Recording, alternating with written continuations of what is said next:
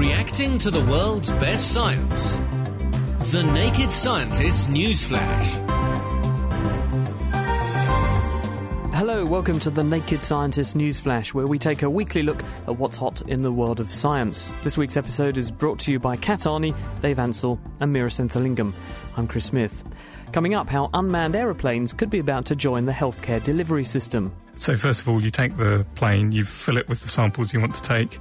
It then flies over to the place where it's supposed to be. and then automatically drops the cargo onto the lab, and then the lab does the analysis and then SMSs you with the result. We'll also be hearing how anti-spam systems born on the internet are now helping researchers to decode old documents and manuscripts. And the team found that this method had an accuracy of more than 99%, and that's at least as good as a professional human transcriber. And getting to the heart of a coronary, scientists have found a way to dramatically cut down the damage that's done by a heart attack. The approach we took is to look at a number of agents that give the heart a preconditioning like effect. And what we found is that we can reduce the damage by 60%. Plus, in Namibia, there are plans afoot now for the world's tallest tower. But what does it do? There's this proposal to build an absolutely massive solar tower, and it's going to be one of the first ones in the world. It's one and a half kilometers high. That's all on the way. Now, if you live in a rural area, um, and you should know that everything's a long way apart, and especially in developing countries where roads are awful and it can take hours and hours to get even only maybe 10 or 15 miles. Now, this is bad enough in everyday life, but if you imagine the problem if you're in a clinic you want to get some tests back for a patient who might be dying, you need to know what those results are. It's going to take two or three days to get the results back. It's not going to be very good for the patient. Now, Barry Mendelow of the South African National Health Laboratory Service has a solution to this problem. Basically, spy planes, not the big ones costing millions of pounds, um, but small uncrewed aerial vehicles um, that have been developed for soldiers to be able to see over the next hill so they can work out who to shoot and who to, when to run away. Um, these are basically like radio controlled planes, but with a computer and a GPS system. So they're essentially autonomous and can fly a pre-programmed course over maybe about 50 kilometres at 45 kilometres an hour. How big are they, Dave? Um, these things there um, depends on the size. They've been building two two of them. One, some of them are sort of maybe um, sort of about 80 centimetres wingspan. Other, there's a bigger version with sort of a couple of metre wingspan. And how are they controlled? Um, basically, you plug them into a computer. Uh, I think they might even be able to be programmed by a mobile phone. Um, you give them a set of GPS coordinates that'll fly from one GPS coordinate to another. So first of all, you take the plane, you fill it with the samples you want to take. Um, you then set it off, it then flies over to the place where it was supposed to be, and then automatically drops the cargo onto the onto the lab, um, then it flies back to you so you can catch it, and then the lab um, does the analysis and then SS- SMSs you with the results. Quick question: How how does the land safely though? Um, it depends on. They've got doing two versions. There's a big one which basically you have to get radio controls out to land fairly um, smoothly and gently, and there's a small version which is basically flies so can fly so slowly that it can just basically land on a flattish piece of ground. And how much does it cost? Because I guess cost is a key question, isn't it? Um, these sort of things uh, they vary in price quite a lot. Um, the military ones are sort of maybe ten thousand um, pounds. But if you if you made a lot of them, they could probably down to about a thousand pounds if you did a lot of them. So this is not something. Although Africa would like this, it's maybe not something they can afford. Mm, possibly not start with until you start. If you started mass producing them, then you probably could. But start off with, it would probably be rural areas in places with some money, but not probably not none. Certainly a natty idea, though. Excellent, yeah. Next, anyone who's a regular web user will be familiar with the CAPTCHA those are that that's little box of really weird letters that you have to type out in order to get access to certain web pages. It's for security. Now, CAPTCHA stands for Completely Automated Public Turing Test to tell computers and humans apart, and it's a really effective security measure because it means a computer system can tell if you're a real person or if you're a spam bot. Yeah, these programs that trawl the internet. Now, researchers from Carnegie Mellon University in Pittsburgh have harnessed this technology for a rather unusual end, and that's transcribing old texts from printed material into digital format. It's the, the big thing now, trying to put lots of books, texts, manuscripts online in digital format so people can search them and, and see them. And they've decided to use this CAPTCHA system. So, using it, the researchers have been asking computer users to decipher scanned words from books that can't be recognised by current computer computer recognition systems. And the team found that this method had an accuracy of more than 99%, and that's at least as good as a professional human transcriber. So, what, they get lots of people to do it more than once to make sure they're getting Um, as it right. far as I know, yeah. So you, you'd get a little chunk of, of some letters and you just have to type them in. And currently the system is being used in more than 40,000 websites and it's been used to transcribe over 440 million words. So it's a, a pretty clever solution, I think. how do they, how do they know that you've typed it in right if they can't actually read it to start with? I think they generally have two sets of text: one which they know what it's supposed to say, another one which they're not quite sure of. So you type, so you type it all in. You don't know which one's the real one, and then they know if you got half of it right, then you'll then you'll they'll let you in. It's quite good, though, that we're turning something which is there to, to battle nefarious activities and turn it to a, a beneficial purpose, isn't it? It's quite neat. It's like those things at home where you can use your computing power to search for new drugs or, or do climate models. or label galaxies as spiral or non-spiral and sort of left-hand and right-hand forms. The Galaxy Zoo, which was a big hit last year, doing something similar, wasn't it? Cool. Talking of space science, though, uh, very interesting this week. Scientists have actually sent not just bacteria into space, which they've done in the past. This, they've actually managed to, to send animals into space, expose them to the void of space and solar radiation, and then recover them back to Earth. And, and they've been able to survive the process. This is a tiny organism called a tardigrade, which are about a millimetre long at most. They live in the soil. They're water bears, aren't they? That's what they're called. If you ever see them, they do this really kind of little shuffly walk. They're you can see them with cute. a ma- magnifying glass. If you go and get some soil from your garden and, and shake the soil through a fine sieve, then you will get these tiny things. They, they're almost everywhere on Earth. Turns out they're just amazingly harsh. That they can stand they're robust. They can stand very harsh conditions. Better than cockroaches. Mm. Ingemar Jönsson, who works at the Kristianstad University in Sweden, has got a paper in this week's Current Biology where she and her colleagues teamed up with researchers at the European Space Agency, ESA, and they piggybacked, if you like, the Photon, F-O-T-O-N, M3 mission, put some of these tardigrades up into space, and they had three sets of exposures. So they had both the organisms and their eggs, which were exposed either just to the vacuum of space for a period of time, either to the vacuum of space and a low level of ultraviolet radiation, so just the UVA and UVB, so that's the least fierce of the ultraviolet rays, or a third group got the whole works. They got so, full-on solar radiation. Total nuking. Yeah, and and out of that, they found that 100% survived exposure to the vac- to the vacuum of space. About 66%, so two thirds, survived being exposed to a little bit of UV and the vacuum in space, and, and a handful actually survive the full-on action, which is amazing. And the reason they're so excited about this is that these organisms obviously have the ability to repair their cells and their DNA very, very well. And why that's important is that we're always looking for ways to repair our DNA better because things like cancer drugs, which are chemotherapy, work by ta- by targeting certain vulnerable sets of cells, the cancer, more than healthy tissue. So if you could protect the healthy tissue by using the same technique perhaps that these bugs do, this would make the cancer stand out as more vulnerable. You could give more radiation, killing the cancer more, whilst uh, getting around having any side effects. So it's a very interesting piece of work and, and will be interesting to try and work out how they are so resistant and resilient, even to space. So maybe it'll be them that survive the nuclear explosion rather than the cockroaches. Indeed. Now, you may have thought, think there's lots of different kind of beers. Now, one of the reasons why beers are different is to do with the kind of yeast you use to grow them. And scientists at Yale University have been studying the family tree of these yeasts, um, the ones which are used to gr- brew lagers. To do this, they've been studying DNA from the yeasts, um, which have been used to make fairly modern beers, and ones that have been preserved um, up to 130 years old.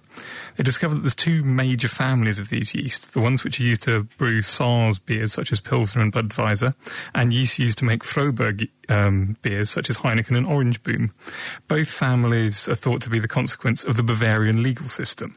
In the 15th century, it was made illegal to brew beer in the summer. Do we know why? Well, apparently the beer that they were making at the time was always ruined by high temperatures you get in the summer, so there was no point in doing it. It'd be a waste of um, grain making the beer, so it was made illegal. Um, so the brewing, all the brewing was done in very cold winters in Bavaria. Now, conventional brewing yeast, which is Cerevisiae, Cerevisiae. thank you, Cerevisiae, Cerevisiae. um, doesn't survive well in these temperatures, and the um, but the yeasts which survive well don't produce much alcohol. Fortuitously, though, at some point in this period, the brewing yeast into bread with S. bayanus. And yes, uh, I'm sure Kat will help me at some point, um, which thrives at these low temperatures, but um, doesn't make much alcohol. Um, the Saaz, in fact, it happened twice for the two different families. The Saaz yeast is a normal hybrid of the two with, two sets of chromosomes, but the Frohberg yeast is actually triploid with three sets of tr- um, of chromosomes with two two sets of chromosomes from the brewer's yeast. Um, they found that neither strain had lost many of the genes to survive the low temperatures, but um, and but lots of them have got lots and lots of the genes you need to make good beer. Lots of alcohol cut, chopping up um, things. Unfortunately, this is probably going to, it's going to be very hard to do any genetic ma- manipulation on these yeasts because they're infertile, because they're a hybrid between two different species. Um, but possibly in the future, you might be able to use this um, system of uh, hybridizing two yeasts to make some more and interesting beers. But do they know why they decided to merge their gene- two, two different strains of yeast? Decided at some point, uh, if they could decide, of course, to merge their genetic material like that. Well, I guess you've got two strong selection pressures if you're brewing yeast in the cold. One of them is uh, brewing beer in the cold. One of them is to get a yeast which will survive the cold. And the other one is the people are going to be selecting the ones which make good beer. So there's going to be a really strong selection pressure that if they happen to cross, then that beer, that yeast is going to get selected really strongly. And uh, a slightly related story that's about diet. Uh, I don't know if you remember, but back in July, a team of Greek researchers working as part of EPIC, the largest study of diet and cancer ever undertaken, showed that the more Mediterranean a person's diet is, the lower their risk of cancer. Now, that means a diet that contains lots of fruit, veg, grains, nuts, and fish, all the good stuff, a little splash of olive oil, but it's low in red and processed meat, low in alcohol, and low in dairy and animal fats. Well, now an analysis of 12 international studies of diet and disease published in the British Medical Journal has shown that a strict Mediterranean diet can actually help to reduce deaths from other diseases as well as cancer. That includes heart disease, Parkinson's, and Alzheimer's disease as well. Now, collectively, these studies covered more than 1.5 million people whose diet and health were tracked for 3 to 18 years. And this is something known as a meta analysis. It's where they get all these big studies and kind of do all the number crunching to crunch them together and get some meaningful results.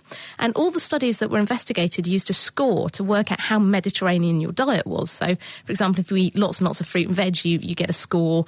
Uh, if you eat lots of grains, you get a score. If you eat lots of processed meat, you lose points.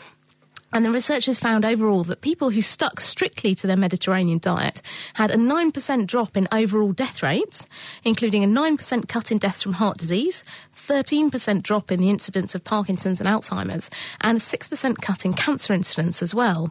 And the researchers think that this could be quite effective for preventing cancer if you can kind of try and trick people in maybe to scoring their diet, so try and get their points up on the Mediterranean score, because that will be helping them to, to prevent cancer and, and these other diseases as well well. That's really interesting because what it shows is rather than it just being an observational thing, these people in this part of the world who eat this diet seem to live longer, which could be for a variety of reasons. Actually, you're saying you can take any population, change their diet along the same lines, and they get a benefit, showing it's the diet that must be beneficial. Well, it's the diet that's definitely beneficial. We still don't know much about people who dramatically change their habits, um, there's probably likely to be a benefit. We know that, that the healthier you eat, the more fruit and veg you eat, um, the more you stick to your ideal weight. These are all beneficial. The thing about humans, though, is we tend not to really change our habits. So the key thing is is to really sort of get grounded in good habits when you're younger.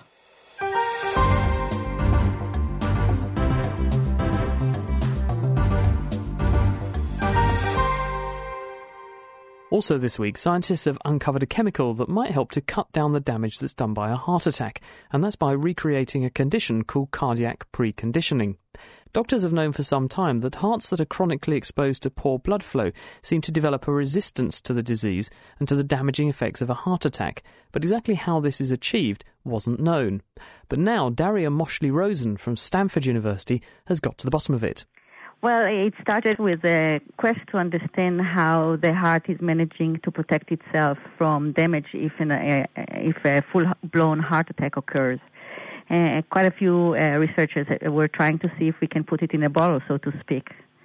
And so uh, the approach we took is to look at a number of agents that uh, give the heart a preconditioning-like effect and see whether something in common can pop up. And what we found is that this enzyme um, uh, called aldehyde dehydrogenase is the one that changes more consistently with the amount of damage that there is in the heart after heart attack.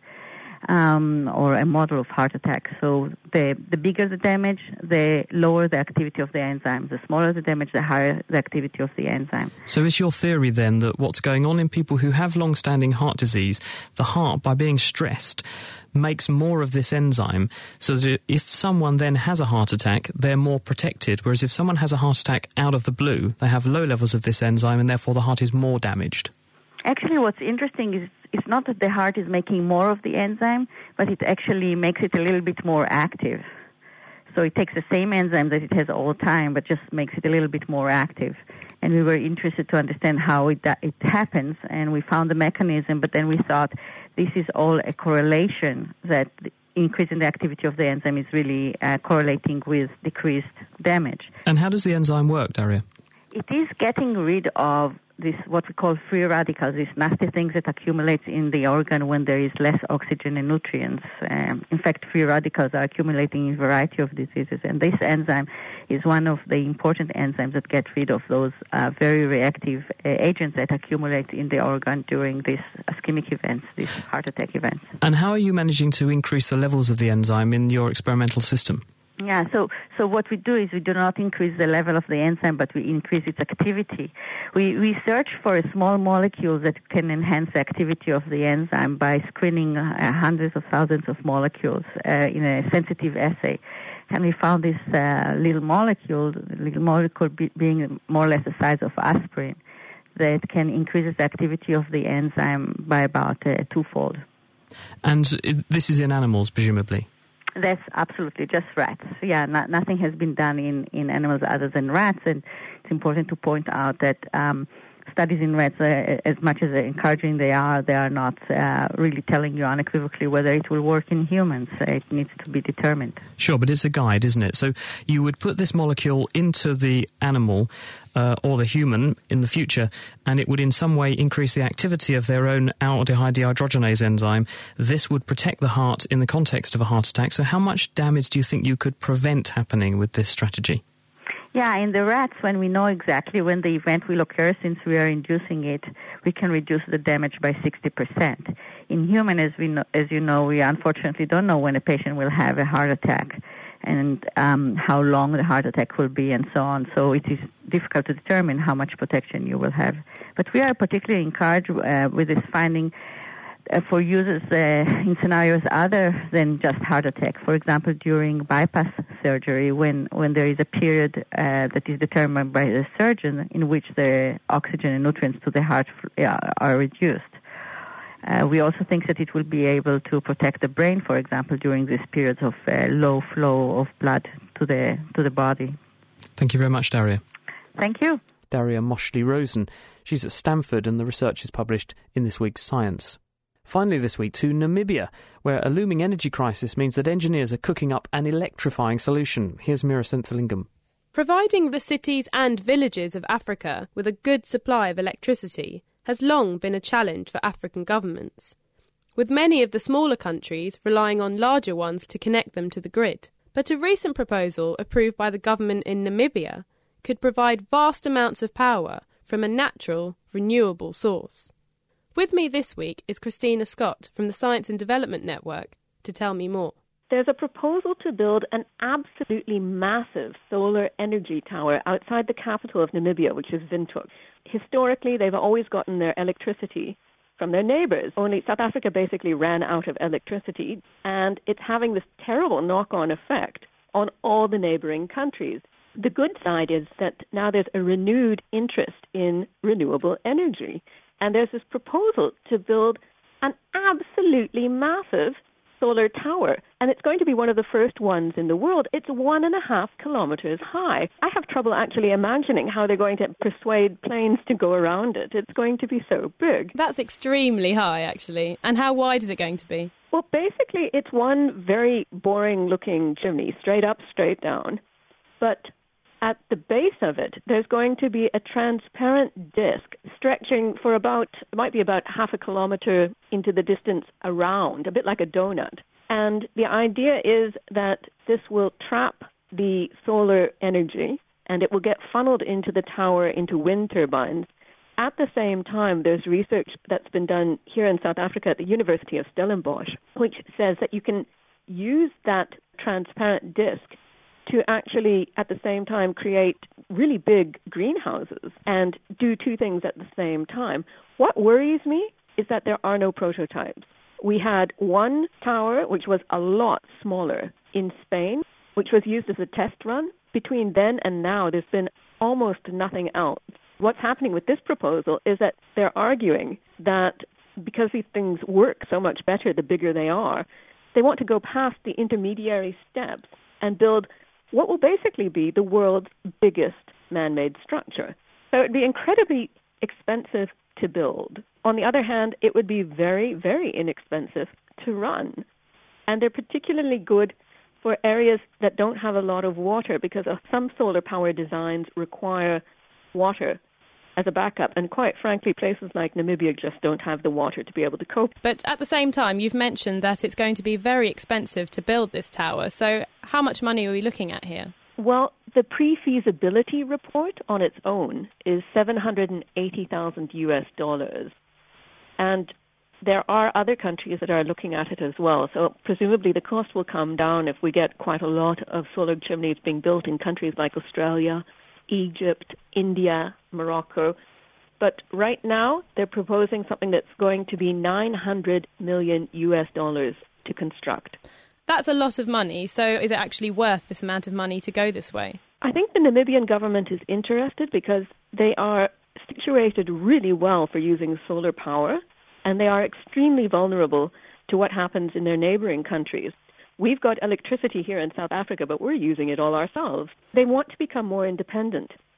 This is just one of the things that they're looking at. For example, Namibia has uranium, and rather than exporting it, they're now considering nuclear power as well because their economy won't expand without power. It is a issue across the continent. Where are we currently with this situation? Is it going to be built soon or is it just in discussions? What's the current position? Right now, they're still in discussions. We interviewed the permanent secretary for the Ministry of Mines and Energy in Namibia, and he says that they're basically prepared to work with serious investors. They're interested in this one because the um, solar towers, the Tower of Power, can actually work at night, which they're quite interested in. It is going to provide 24 hour power then? It can provide 24 hour power and it can provide power at peak times, which is something that doesn't always happen with other versions of solar power. They had a study for a similar solar chimney in the Kalahari Desert on the South African side of the border, and that was dropped that was dropped because they considered that its power was too expensive compared with the coal power that South Africa relies on quite heavily. But given the fact that we've got global warming, it makes a lot of sense for countries that have a lot of sun to wean themselves off oil. I think we're going to find a lot more work going into these uh, solar towers in the future. Christina Scott from the Science and Development Network talking to Meera Senthilingam. That's it for this week, and thank you very much for listening. The Naked Scientist Newsflash was produced this week by Ben Valsler, and I'm Chris Smith. We'll be back with another roundup next week. Until then, goodbye. The Naked Scientist Newsflash, reacting to the world's best science. For more information, look us up online at nakedscientists.com.